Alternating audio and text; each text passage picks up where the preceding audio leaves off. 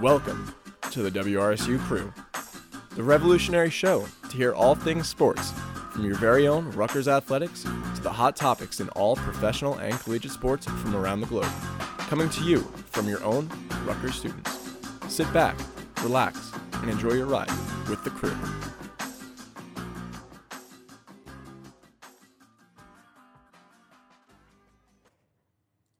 And we are live here for the crew. Second summer show of the week. First Wednesday. Crew here. Jake Schmied and Dylan McCoy here with you. Dylan, how are you doing today on this really awesome summer day? Yeah, um, I mean it was awesome until I had to drive somewhere, and for some reason in New Jersey, uh, I don't know if everyone has realized it's summer now, but traffic was really bad. So Oh yeah, it's not been awful. sitting in my car, but this is this is a much better part of my day, uh, being on the WRSU crew, of course. Yeah, yeah, it's that's awesome uh, as well. And Alex Carmenaty also joining the show. Alex, how's it going? Alex, can you hear us? Seems like a bad connection. Maybe you should hire uh, Tim Tebow to fix that. Well, he's on the. Jaguars now, so we don't. Uh, we'll check back in with uh, Alex. But a lot of exciting stuff going on on the banks this week. We've got Rutgers lacrosse going for looking for their first trip to go to the Final Four on Saturday. We've got the Rutgers spring game on Sunday, and for the first time, Dylan, we actually know who the quarterback's going to be. In the, it's going to be Noah Vedral for the fall. Wait, the spring game's not. Was it not supposed to be tomorrow? I thought it was tomorrow. It's uh, it is tomorrow. Yeah, yeah, my bad. It's tomorrow, uh, seven thirty. We'll Oh, have word, coverage of that here on WRSU FM New Brunswick, and it's uh the Scarlet and White game. It was pushed back because of COVID. It'll be tomorrow at seven. The uh, game will start. Yeah, they have a capacity of 5,000 for the game. They had a capacity of zero for graduation, but 5,000 for the spring game. Um, I'm going to be on the call. I think I want to say Gideon. I'm not sure who else is honestly going to be on the call, but very excited to cover that game. My first time really covering Rutgers football. Um, and yeah, I really am excited to see everyone play. I'm excited to see everyone stay healthy. That's that's Yeah. my biggest thing for the game tomorrow. Yeah, that's the biggest just- thing. Yeah, they they made strides last year. They they definitely made strides, and, and of course it was an all Big Ten uh, slate, of course, due to COVID nineteen. So they they got it off the ground running. They beat Michigan State for their first ever win, you know, Big Ten win that that in a while over eighteen games, and then they only were good on the road. They were uh, three and one away, zero and five at home. So, you know, as you're doing your prep for uh, for this game, you know that Noah Vedral is going to be the starting quarterback going, and you know Isaiah Pacheco and Aaron Young are coming back at the running back spot, and I expect a big year for Bo Melton at the receiver spot. Yeah, I definitely think um, you know, we definitely want to look at the established players, but I think the spring game is also a great time for some of those freshmen to get a chance, you know, the first uh, recruiting class of Graciano, you could say, this 2021 class. Um, a lot of interesting players coming out and um, yeah, it's going to be very exciting to see everyone get a look. Um, and yeah, I mean, I'm, I'm excited for the spring game. I definitely want to see definitely excited to see Rutgers football people in uh, SHI Stadium again. Yeah, definitely. It'll be good to have uh, crowds again. Of course, you know, their first game will be on September 4th against Temple, uh, reuni- reuni- reunited of the Big East matchup, and then Syracuse the week after. But they start the ground running end of September. Uh, they got Michigan on September 25th, and then they're hosting Ohio State on October 2nd. And Dylan, they have some, you know, obviously the Big Ten is a tough matchup, tough conference overall, but you're going against Ohio State, who just lost Justin Fields to the NFL draft, Michigan State team that they defeated, uh, Illinois, who they played very well and they lost to on that last second field goal. So I guess, you know, over under, what do you think about the their record going in? Honestly, I think the non-conference schedule helps a lot. Like because we had three wins last year, and I think our first non-conference game, like we played Delaware at some point, and and we're gonna beat Delaware. Um, but overall, I think Rutgers could realistically be a five, six win team this year.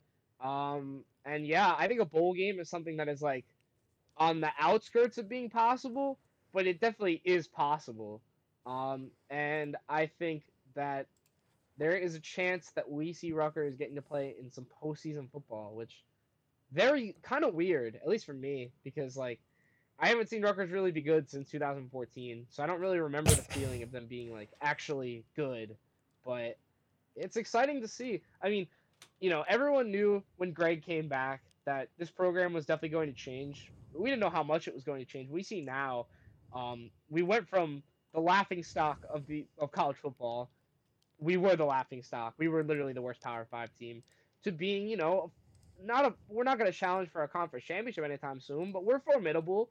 We're not a team unless you're like an Ohio State. We're not a team where you know it's like going to be an easy game. Um, we we we can compete with a lot of good teams, and I think that you know just seeing the spring game and just you know seeing the recruiting that's been going on, it's all a positive for this football program. Hopefully, getting back to where they were, you know, when Greg was here the first time, and we were number seven in the country at one point. Yeah, definitely. And now we've got Alex Carmenaty on today. Alex, how are you doing? Guys, thanks so much for having me on. Sorry, I uh, had some issues connecting, but nonetheless, I'm here. I'm with you on on the uh, Wednesday crew of WRSU. Uh, Jake, to follow up on Dylan's point, look, Rutgers uh, football.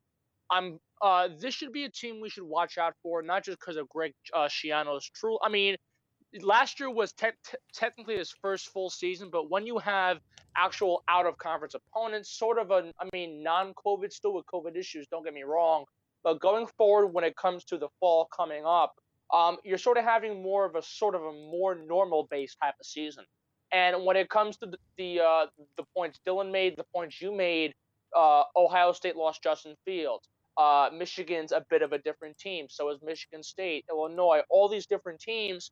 Uh, the Big Ten probably still will be dominated by Ohio State. Don't get me wrong. Yeah. But I like the point on how Dylan talks about five five, six wins, possible bowl game. That's possible. We'll see how it plays out. Um, they open up against, against Temple week one. I'm really excited for that. But this weekend for for the spring game, um, it's gonna be really pumped. Uh, really exciting to see how things will play out. You're having 5,000 fans, of course. Uh, like we've mentioned before, wh- whether that's uh, con- uh, controversial or not, that that's that's moved on from. But the point is, is that at least you're having a crowd and you're seeing these players. You'll see them in full effect. You'll see how it goes through um, this spring game, which could be a possible uh, positive preview for what to expect for the fall season. But Greg Schiano, again, he's been doing lots of recruiting. You've got Anthony Johnson coming from Philadelphia. They they they recruited Gavin uh, Wimsatt. Whether he'll start next year probably probably won't happen. It'll, it'll probably be Noah Vedral, like you guys have been talking about. But for for going forward for 2021 and beyond, 2021 could be another preview of what to expect from Rutgers football, not just for this season coming up on how competitive they can be, but 5, 10, 15 years, etc. going forward from now.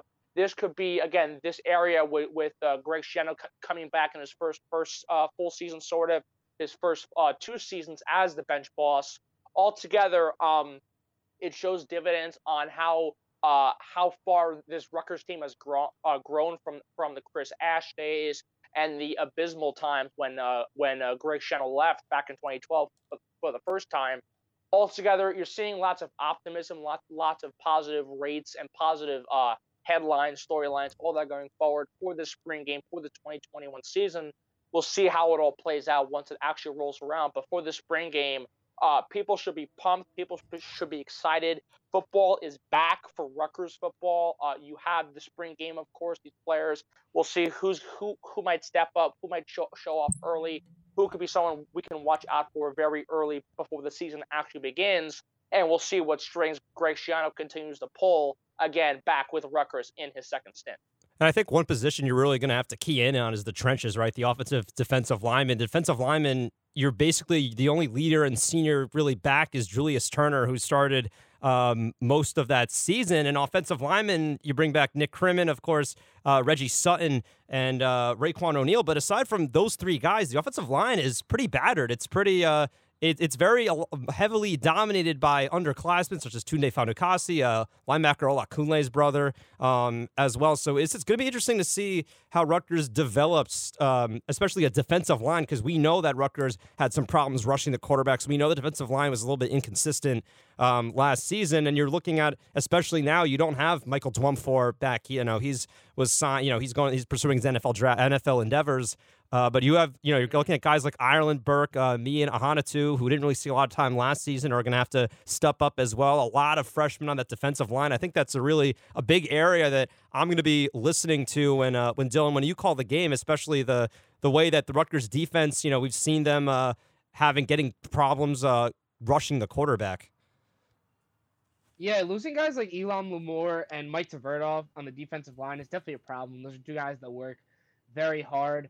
Um, and you know, I, I think it overall is going to be this kind of long-term challenge where you know Rutgers is starting to recruit the skill guys, and like that's awesome. We need skill guys, but ultimately, you know, Rutgers is going to have to be that team that convinces the number one lineman in the state to come home.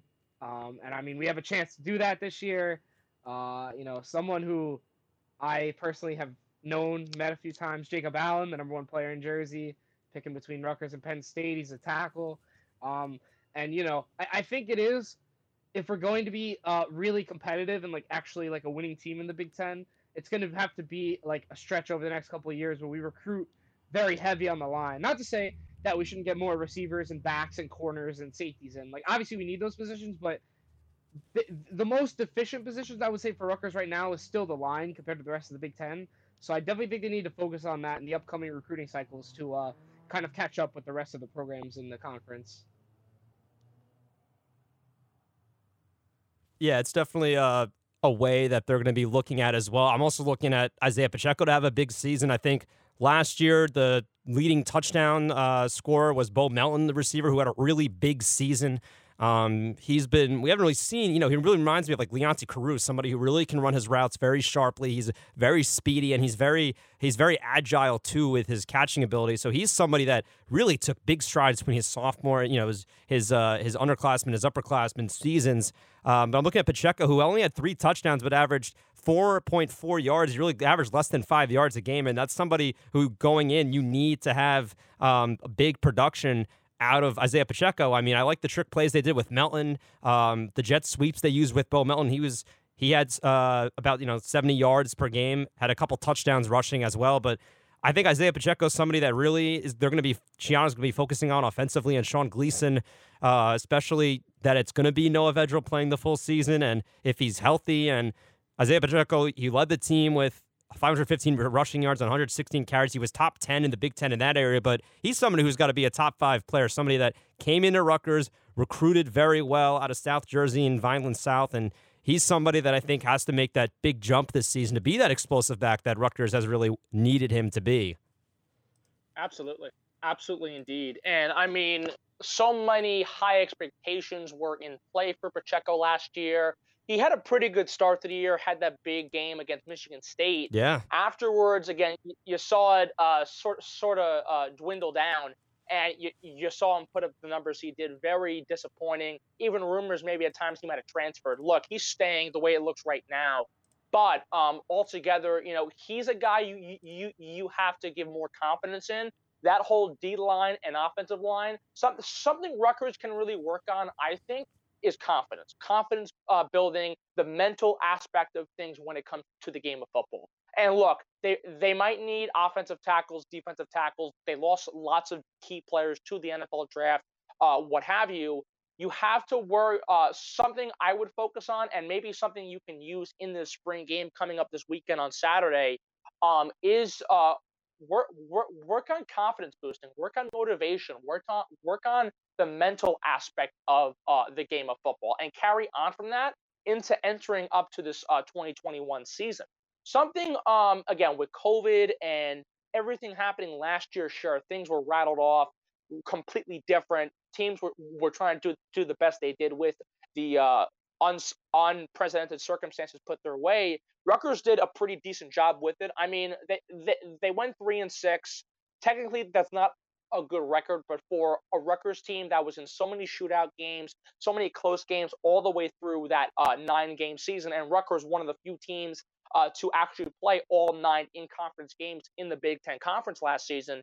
And of course, they played uh, Nebraska also as well uh, to end it when you look at Rutgers altogether, when it comes to building confidence, that's something really they have to work on. And when it comes to building confidence for the offensive players, the defensive players, all across this Rutgers team, when it comes to how you can get production from these offensive linemen and defensive linemen, uh, you're uh, they uh, they are looking to build around more. But also when it comes to, to these new players, these uh, new roles stepping in, and how they're, looking also to fill those holes, whether or not Rutgers may, uh, may, make some more recruits, all that going forward, something you, you you should work on is how you build confidence for around the team and how you make this Rutgers team even more welcoming than it pretty much is already. It's a welcoming team. Don't get me wrong. You saw it last season, and last season, I mean, Greg Schiano in his first year back, he turned this team around into an to a real offensive show. And you saw them put up several points, several touchdowns, getting so many shootouts um, between several Big Ten opponents. Jake, you especially remember that that uh, Michigan game in triple overtime. I don't believe you left until like 12 in the morning. Past that, yeah. I know Chris Sakonis, I, and Yeah, someone else. I, I can't was there remember for the who. Dylan. Targum. it- That was it- a, uh, yes, Yeah, it- yeah, I saw you there, It might have Dylan. been you, Dylan. But Yeah, uh, it- the I point Jacob is, is that call, that no, or was Jake right Chris? That that was that was a uh, shootout game, a close game, a game Rutgers could have had.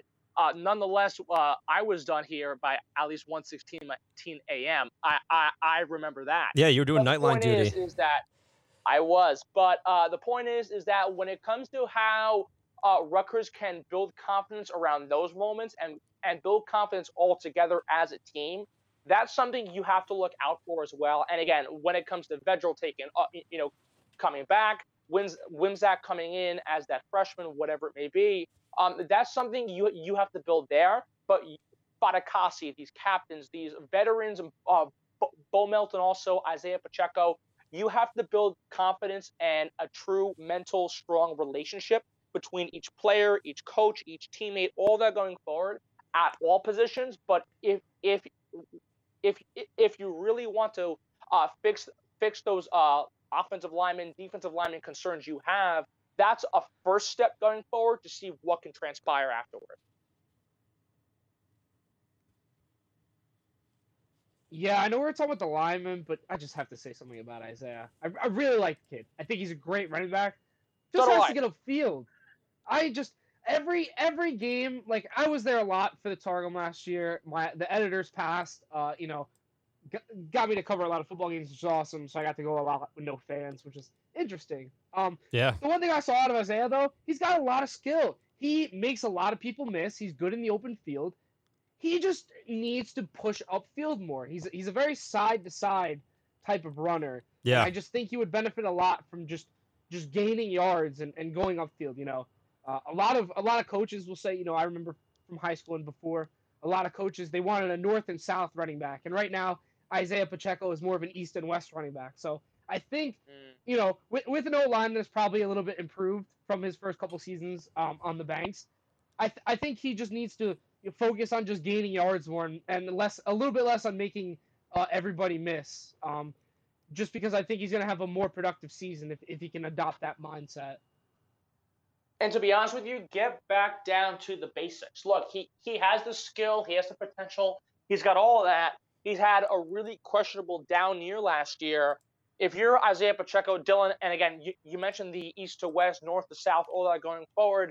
We're focus on that north to south type of play and get back to the basics. That's something Isaiah Pacheco should also work on if if he really wants to be, you know, a star and turn things around for Rutgers in that running game when it comes back to the O linemen and how they can work with Isaiah Pacheco, that's another confidence, mentorship, mentality type of aspect I've been talking about. Something I'm personally big on to begin with. But but but the point is, is that um, Isaiah should grow a relationship with these uh, linemen he's played with before, but also these linemen he might not know exactly, he might not have played with exactly. You have some new players coming in, you have some spots to fill altogether build relationships on that aspect. But but again, going back to Isaiah's uh, own personal play, just get get work back on the basics and build your way forward up there.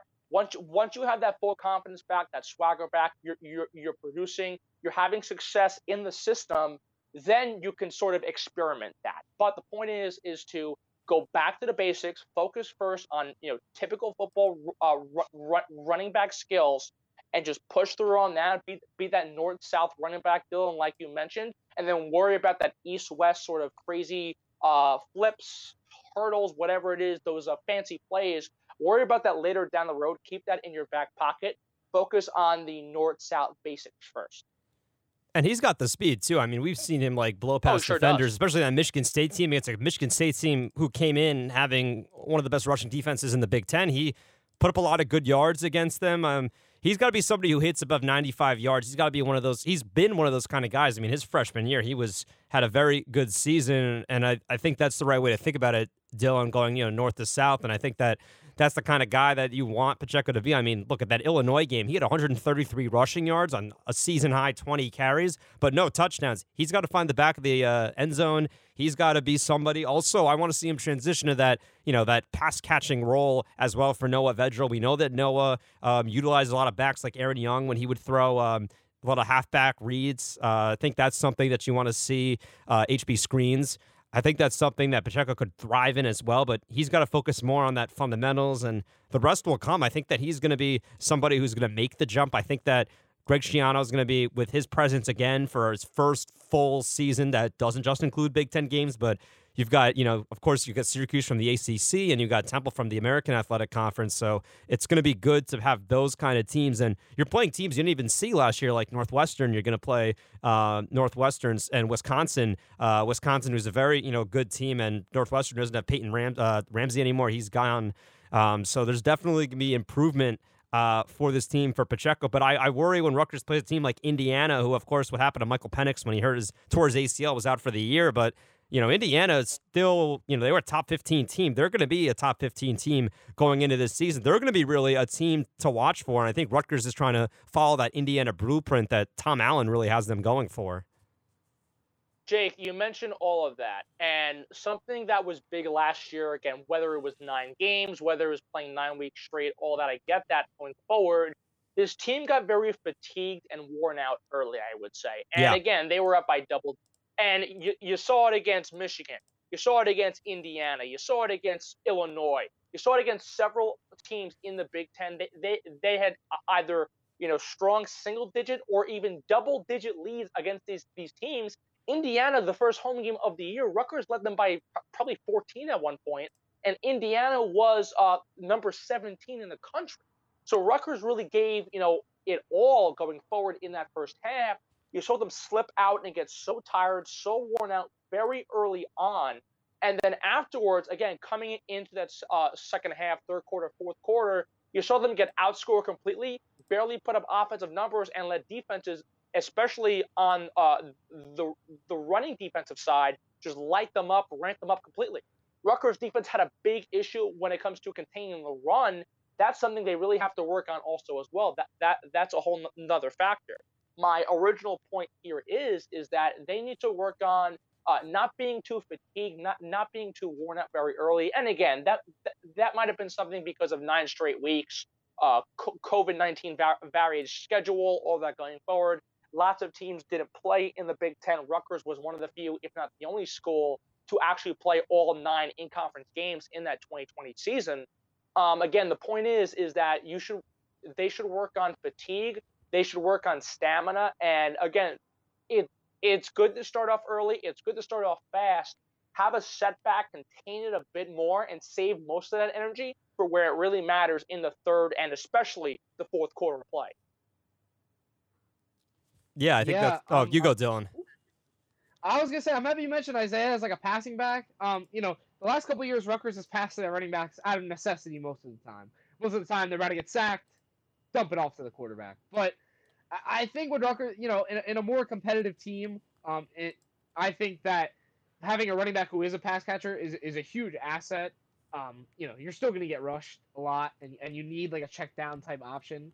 Um, and Isaiah is really good at you know getting up to his like top speed very quickly. So I think he's a a, a good asset in the uh, in the uh, passing game, and he's definitely someone that Rutgers gonna have to rely on in both aspects this year if they want to be successful.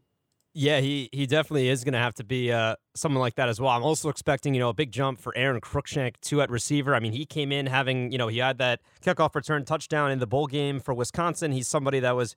Um, he was an honorable mention All American from Phil, Phil Steele a year ago, and he's somebody who has been who was the Big Ten, you know, return specialist of the year. he's somebody who has really provided a spark for Rutgers on the kickoff unit and the uh, in the uh, halfback sweep unit. He's been he's been in that backfield. He had 35, uh, 96 yards, excuse me, on 35 carries last season. He had a touchdown too. Altogether, though, last season he only had two touchdowns, one catching and then one on the ground. So he's somebody who really I expect to be cut out that big role for him. Uh, he's somebody who really coming in or going into the set last season was somebody that I guess Greg Schiano had big expectations for because he built up that reputation of being a special teams guru, that return specialist at Wisconsin, and he's has trying he's transitioned that with Rutgers too. So he's somebody that I'm really looking forward to watching. And of course, also you know we talk about Bo Melton, we talk about Cruikshank. Shameen Jones had three touchdowns last season, um, uh, just half as many as uh, Melton. So he's somebody who's really, I think, is going to make that jump too. He did a lot of things last season. He kind of came out of nowhere and established himself last season. Didn't really play much. Have that uh, only had two receptions really 2019 and last season he really ev- evolved in the slot. I think that Shameen Jones is going to be somebody uh, who who is really going to be a down downfield option for Noah Vedral. He had a lot of yards after catch too, so he's him and Melton are going to be that two-headed monster passing, and I think Cruikshank he's got to turn into that, and Isaiah Washington too as well. And Rutgers could have a very improved passing game too. You need to build weapons around Noah Vedral if if if you want to keep him confident and productive. He had the weapons. Sometimes, again, some of the play calling was questionable last year, but the point is, is that you know use those weapons in Noah Vedral's favor. Bo Melton had such a great year. Don't get me wrong. Shameen Jones had a good year too. But Jake, at times, Shameen Jones was was was barely targeted at the same That's time. true too. He was you inconsistent. Saw him go off. Yeah, it it it was very inconsistent at times. You saw him go off in that first game of the year against Michigan State. That was really his big game. I mean, Yeah. again, you know, I can't really think of one other one. He did he did ha- have a few per- per- performances here and there. Don't get me wrong, but you mentioned he was very inconsistent, and they barely used him last year. You mentioned Cruikshank. Use him more too. Uh, use more of uh, of um, of uh, Jones. And look, s- surrounded all around Bo Melton. I get that. Get Vedral some other options because again, they know Bo's his weapon. They'll probably double team him all that going forward. Utilize Shameen Jones even more in that offensive passing system, and that's how you know you can improve this Rutgers offense to even further heights than it was last year. And, and again, last year was a incredible improvement. But um, use use Bo Melton, keep, keep him where he is, of course, but use Shameen Jones more and upgrade him to that uh, second level n- number two wide receiver type of position where he can be that second string guy Vedral can throw to, Vedral can count on, and that will bring this offense even further and higher when it comes to offensive passing quality. That say say what you want about him. Look, um, personally for me, Vedral, I like him. He's he he's he's decent. He's a good quarterback. He can throw. He, he can throw the touchdowns when you need it. He can also cost you a game against you at the same time. You saw him in the first three games at home, Jake. He threw seven interceptions in three home games. I get that, and and again, some of the play calling was not great, but if you build up Vedral's confidence, you give him more, more more receivers and weapons to work with. That can be a big game changer for Noah Vedral in this upcoming year too.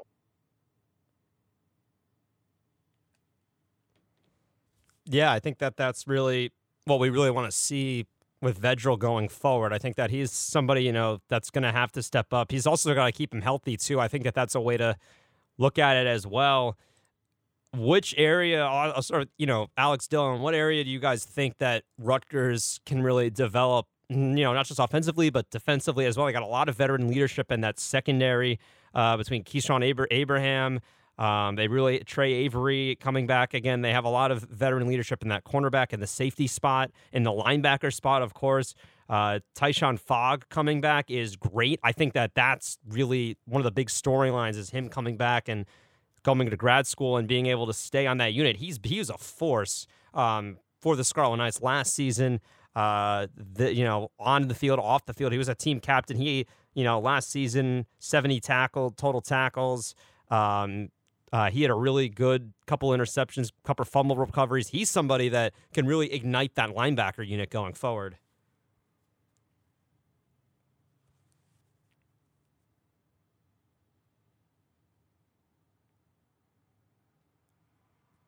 Yeah. Um. Well, if, if we're talking about positions Rutgers needs to develop, I think the line uh, we're talking about before is definitely like if, if you look at it in terms of what do they need to develop to be a better team this upcoming year, it would have to be their offensive defensive line. Like you said, there's a lot of veteran presences coming back. Um, you know, in the skill positions. Um, and I think that just the inexperience, you know, I, I think we may be a little undersized as well, just because we, you know, still need to recruit, um, you know, Big Ten type offensive linemen. But I, I, I think that these guys also are just a little bit inexperienced, and I think you know just having a lot of coaching dedicated to them and a lot of drills dedicated to them is definitely going to be an important part of Schiano's uh, prep for the upcoming season. Absolutely, absolutely, and I'll I'll go back to the the uh, the uh, kickoff of this segment. Offensive line, defensive line, mainly that defensive line. Fatukasi, uh, Tyshon Fogg, uh, Jake, you, mentioned those guys earlier, and more recently, those are two guys who, who can be big leaders on that defensive line. And I mentioned it when, when it comes to containing run defense. You know, those guys are coming back. Those guys need, need, need to be those senior captain type of leaders, grad student leaders, of course, as well. That that that you really need in this mix to uh, again to be stable, to to to not get too uh, fatigued early, but to also hold down run defense, which was a big issue for this team last year. Focus on that. That should be a big thing going forward. Personally, again, I'm just pumped to see how, how this thing plays out. Actually, I they they must have changed it last minute because the game's actually tomorrow. Correct me uh, uh, about that. Sorry about that. But uh, the, the point is is that we should be excited for how things will be playing out. 2021, you see Greg Schiano in. I mean, again, his, his second year back, his first full sort of season, if if you want to consider it that, with with, with the whole regular schedule type of thing. But uh, Greg Schiano comes in. He's back in the mix of things. He's turning this program around. You saw a slight success, a, a big turnaround last year, especially offensively. You still got to work on some, some things defensively. Lots of stuff to look out for. Lots of stuff stuff to be uh, excited for at the same time. Yeah, definitely. Of course, we got the spring game coverage tomorrow at seven thirty. Uh, at seven o'clock, Dylan McCoy is going to be on the call uh, for that as well. Uh, but we'll step aside locks of the week. We got a lot of big NBA split slate. The play-in games are today. We got Spurs, Grizzlies, Warriors, Lakers playoffs starting this weekend.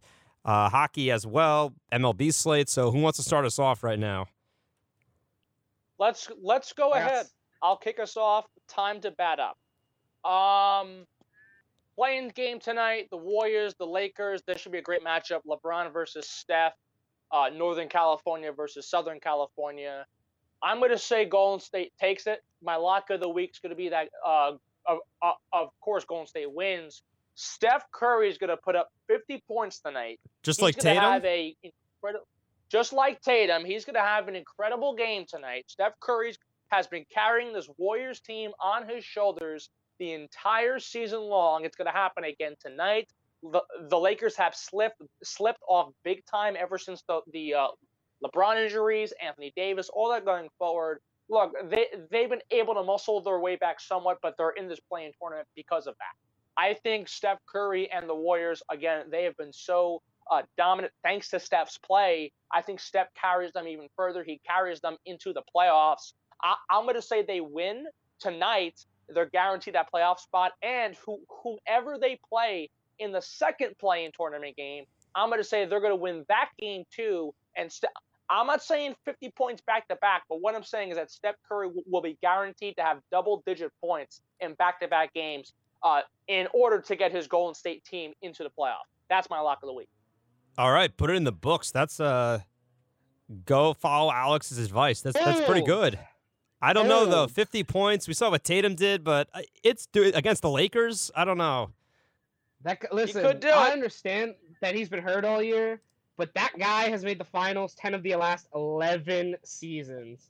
I am not going to bet on him to lose a first they might. I mean, they definitely could. If LeBron's still injured, I definitely think it's it's hundred percent possible. Yeah. Dylan, you mentioned that, but but Steph Curry is the same guy that beat LeBron James in three of four NBA Finals during that time. That's not no. You you can't do that. Th- those were super teams. Yeah, he doesn't have Kevin doesn't Durant have, anymore. He doesn't have Clay. He doesn't have Kevin Durant. 2015. He doesn't have 2015. Draymond Green in his prime. Those were super teams. Hey, all of them. Not all. he's he's still got the rings. He's still got the rings. It'll be him The and rings is what Wiggins against LeBron. Yeah, that's not exactly a great. And Oubre's close hurt.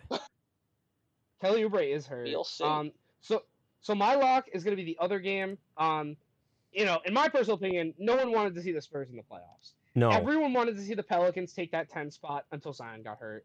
Um, no one wants to see this Mm. Spurs team. I don't really think they're good enough to be a playoff team. Uh, Memphis really is not either, but I like Memphis. I like Ja Morant. I like Dillon Brooks. I like Jonas Valanciunas. Uh, they're minus four tonight against the Spurs. I think that's a pretty safe line. I think they win by, you know, seven, eight points. Uh, I definitely think they're going to cover minus four. So Grizzlies minus four against the Spurs, my lock tonight. I don't know who they match up with if they win this game, but I think the seven and eight are going to be the seven and the eight in the West.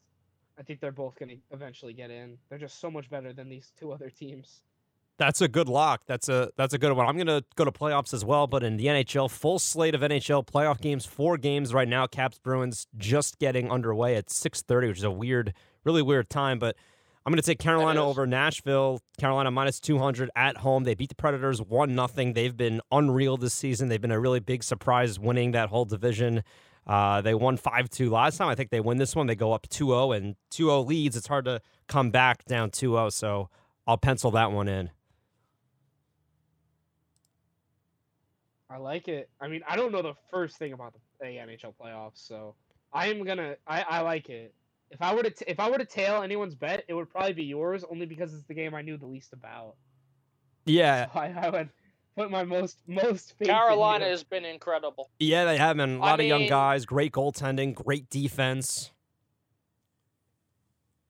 They've been fun to watch. Absolutely. Absolutely. I mean, I, I tell you, thank goodness we got sports all the way back. I mean, it it's been back for a year now, but I'll say it again and again and again. With COVID, with everything going on, we're blessed to be having sports. And you know what? These these these playoffs, these tournaments, all that, they should have started maybe a month earlier. They would have if if it was a normal time. To be honest with you guys, I don't mind starting a month later where we have things going into late June or early July possibly. I'm okay with that. Yeah, yeah, I am too. It's it's good to uh to see that. I mean, I I don't just I just you know sick and tired of watching baseball and MLS soccer uh during the summer. So it's it's good to have that playoff atmosphere. It was great to have a somewhat resemblance of that last year, but now with you know more vaccinations, more restrictions, uh, less lessening of restrictions uh, for COVID. It's been good to you know get more people in the arena and the NBA. I mean, you look at the games this week and also for Saturday. I mean, you have some good matchups. The Heat, the Bucks start everything off on Saturday. Uh, Celtics Nets is going to be fun to watch. Mavs Clippers is going to be interesting, and Trailblazers Nuggets. We've seen them go at it so many times. Of course, you know Absolutely. Damian Lillard back in the playoffs. It's, there's a lot of good storylines for this NBA uh, for this draft, of course, and the Hawks Knicks on Sunday. Of course, the Knicks going hosting a playoff game too. That's Uh, my exit. it's crazy. Tickets as low as two hundred and twelve dollars on StubHub. Wow. Wow. To be honest with Getting you, a Knicks watch playoff out ticket for for, cheap is extremely surprising. Oh yeah, you don't even get Knicks regular Look, season tickets that are cheap. no, That is true. I, I I'll say this about the Knicks. Look, they won't go far. I think they will win round one. I think they'll beat Atlanta. I'm just excited. Let's say it's a possible 76ers Knicks matchup, little little old school. but yeah, again with with these uh, tough nitty gritty rivals. I'm watching out for that too. I mean, altogether, if you're in the tri-state Philly area, buckle up for some NBA basketball because you're. I mean, you're you're you might be guaranteed to have two teams to make make the conference finals. Brooklyn, Philadelphia, probably going to happen. But the Knicks are a team on the rise. It's been it's been a long time since they've been in playoff contention. A team that has been relevant also it's it's exciting to see. It's awesome to see. I think they win round one, but round two, let's say they play Philadelphia for argument's sake, that's going to be something really big as well to uh, to uh, show the test of who really is one, one one of the best teams. And again, you have Brooklyn also playing into it as well. The tri-state Philly area should be really buckling up for this playoff, especially. yeah, and it's an exciting time too. I mean, you're you're facing a Hawks team that isn't really that good on the road. They're four games under 500, 16 and 20 on the road, but they have the same record, uh, 41-31 as the Knicks. So, but then the line is only one and a half. So that's going to be interesting to see Julius Randle go up against Trae Young. Both very similar players, but Randle a better. Of course, he's he's a power forward. He's taller. He gets more rebounds.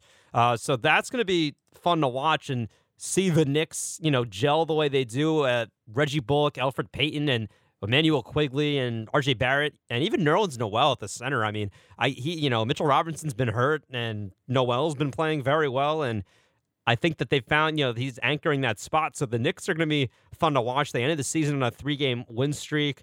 They've beat good teams too. They beat the Clippers by six about a couple weeks ago. They've beaten good teams. They beat the Hawks by ten like a five four weeks ago. So it's definitely going to be interesting to see how the Knicks are going to play against the Hawks. It's going to be you know two young teams going at it, and it's it's going to be I think that's you know a big series to watch, and I think whoever plays the uh, you know the Suns is going to be good, and I think the Mavericks Clippers is probably the series I'm looking at. That that Mavericks Clippers one's going to be huge, and last year you saw it go down to the wire in six. Um, you have the uh, the Clippers, especially trying to bounce back off that really abysmal three-one upset last year. Dallas has been rising up for, for uh, the past few years now. Luka Doncic is just something else. You're seeing a big rematch. To be honest with you, I think it'll go seven.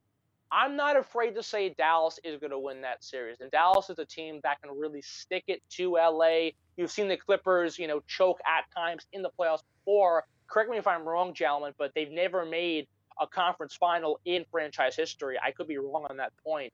But the point is, is that they're coming off a choke last year, three to one to Denver, and da- Dallas has been rising up recently. They made their way in, into the top six. Six. They had a really uh, great, great, great end to that regular season of play. I'm really excited to see what this Dallas team can do. Luka Doncic back in the mix, Porzingis, Boban, the entire crew.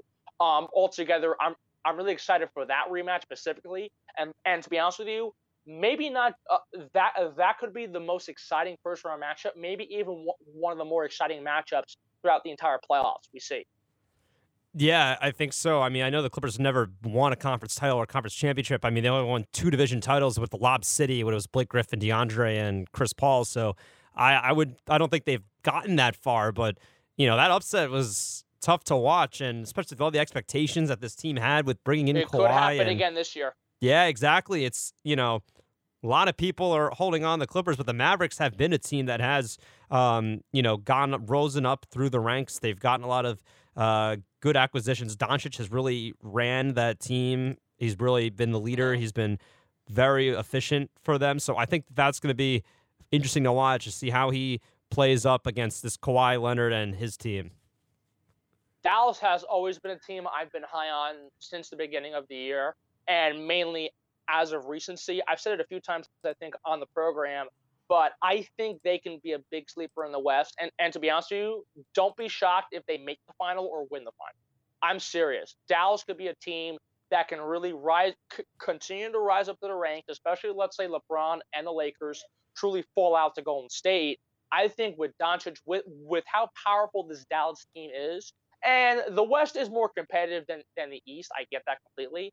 But at the same time, it's anybody's game, anybody, any night, at any time whatsoever, especially during this season. Um, Dallas, I'm really looking, I, am really watching out for them. And Bro- Brooklyn's the favorite in the East, Philadelphia, whatever you want to say. Dallas is a team that that can really shake up the entire playoff scenario in both conferences. And I would not be surprised if they one make the final or two even win the entire thing. I I, I personally wouldn't be shocked. Dylan, who do you think is going to win the NBA? Who do you think is coming out of the? Who do you think is really poised to make a big role, a uh, big run that we really aren't really expecting? Um, I, I don't know because I, I genuinely think like I, in the East at least I don't think anyone's gonna beat the Nets. I, I really don't. They're just they're just too talented. Philadelphia will give them a run for the money. They might, but I don't see them beating the Nets in a seven game series, in, in my personal opinion. But I think the West, I think I I I am I don't know. I like Dallas, but you know, they literally lost to this team like last year and there wasn't too much turnover between that time. And, you know, as much as the Clippers have a history of being like not clutch, they have Kawhi Leonard who is one of the more clutch players in the history of the game. So I, I don't know if anyone's really going to make a run. I just think the good teams are, are just too good. I, you know, one team. If if I were to pick a team that I think is going to make a run personally, I think LA is going to come back. The Lakers. I think with a healthy LeBron, if he is healthy, and, and Anthony Davis, you know, I, I genuinely think if they're healthy and ready to go for the playoffs, I could see them making the finals again. It's going to be very hard to beat them four times.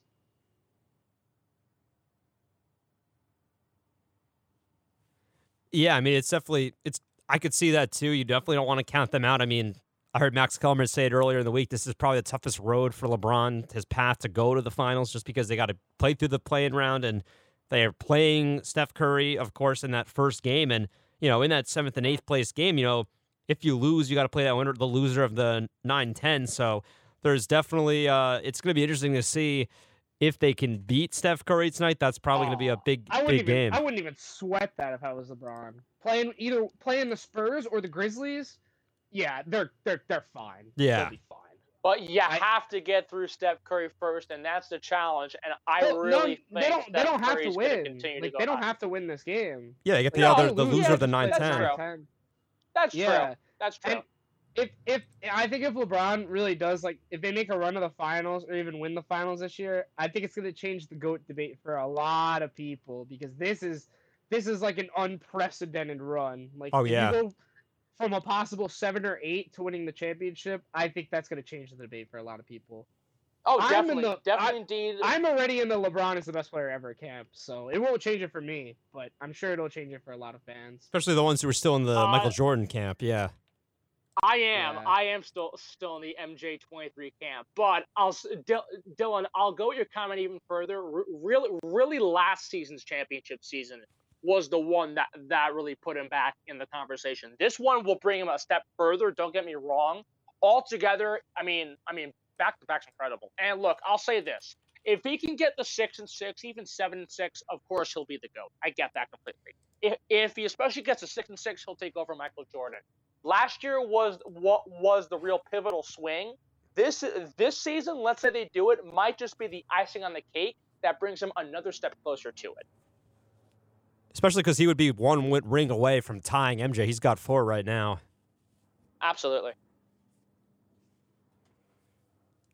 And he would have done it with you know the Lakers again. He won it the ring once with Cleveland, and then, um, of course, you know we know we did with the Heat, and he went back to back with them as well. I I, I would not be surprised if he goes back to back with the Lakers.